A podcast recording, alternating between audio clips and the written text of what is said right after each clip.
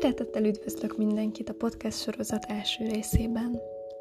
A következő hat részben egy gyakori jelenséget szeretnék körüljárni, mégpedig a rákos betegek stigmatizálásának, hibáztatásának jelenségét. A legtöbben voltunk már tanúi olyan beszélgetéseknek, amelyekben valakinek a rákos diagnózisa volt a téma. Ilyenkor gyakran elhangzanak olyan kérdések, megjegyzések, mint például Ó, tüdőrák, igaz is, hiszen Jani kemény dohányos volt, vagy pedig nem is csoda, amilyen egészségtelen dolgokat evett. Ha ti is hallottatok ilyesmit, vagy esetleg azon kaptátok magatokat, hogy ti voltatok azok, akiknek ilyen megszólalásaik voltak, ez a podcast nektek szól. A következő részekben felderítjük a rákos betegek hibáztatásának jelenségét, beszélni fogunk arról, hogy mennyire gyakori ez, milyen okai lehetnek, illetve milyen hatása van a daganatos betegek életminőségére, gyógyulására.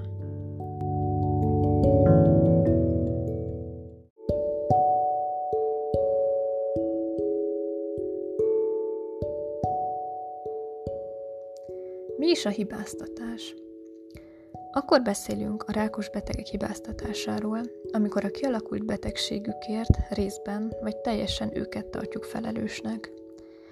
Ez része egy nagyobb jelenségnek, amelyet áldozathibáztatásnak nevezünk.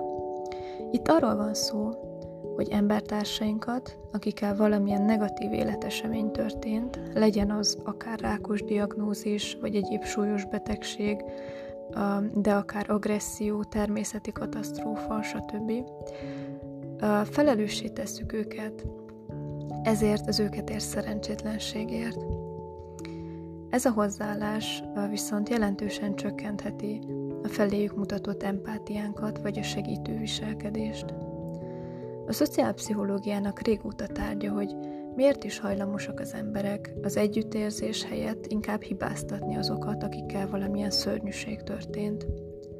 Több elmélet is született ennek magyarázatára, melyek közül kettőt a későbbi részekben be fogok mutatni.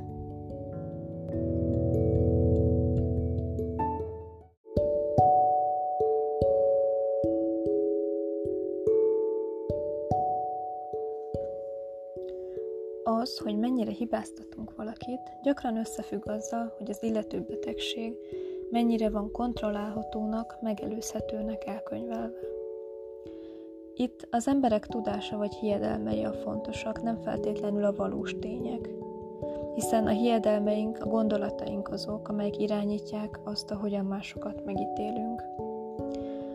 Az olyan betegségekhez, amik megelőzhetetlennek vannak elkönyvelve, általában megértőbben viszonyulnak az emberek.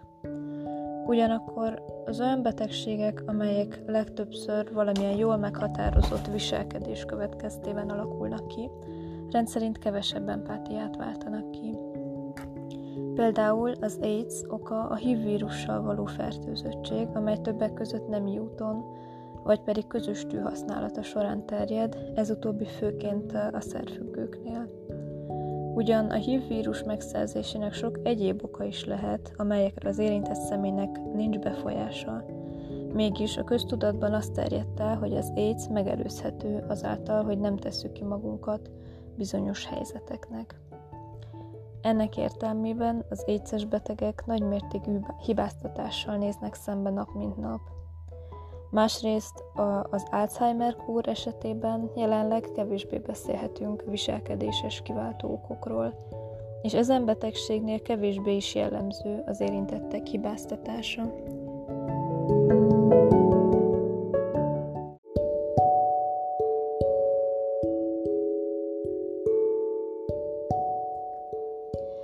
Becslések szerint a rákos megbetegedéseknek mintegy 65%-a életmóddal kapcsolatos faktoroknak tulajdonítható. Ugyanakkor a rák erőteljesen multifaktoriális eredetű, tehát számos viselkedésbeli, genetikai, epigenetikai faktor is szerepet játszik a kialakulásában.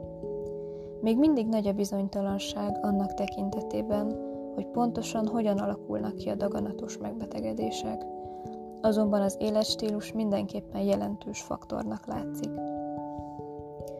Ugyanakkor különbséget fedezhetünk fel a különböző ráktípusok között is.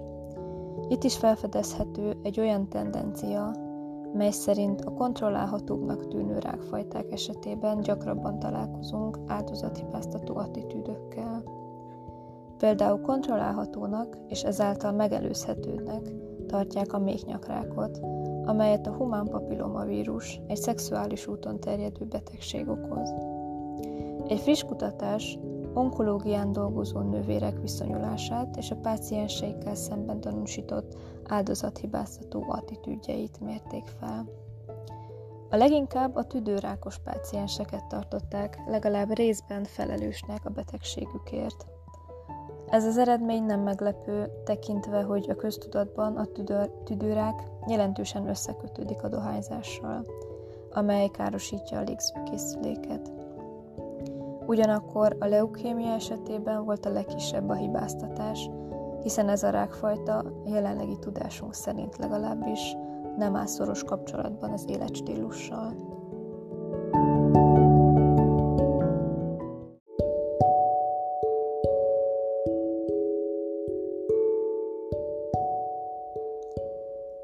Elmúlt percekben tehát betekintést nyertünk a podcast sorozat témájába, azaz a daganatos betegek hibáztatásának jelenségébe. A következő részben kitérünk arra, hogy milyen hatással van a hibáztatás, a megbélyegzés a krónikus betegséggel élő személyekre, illetve egy érintett személyt is megkérdezünk a tapasztalatairól. Köszönöm, hogy velem tartottatok!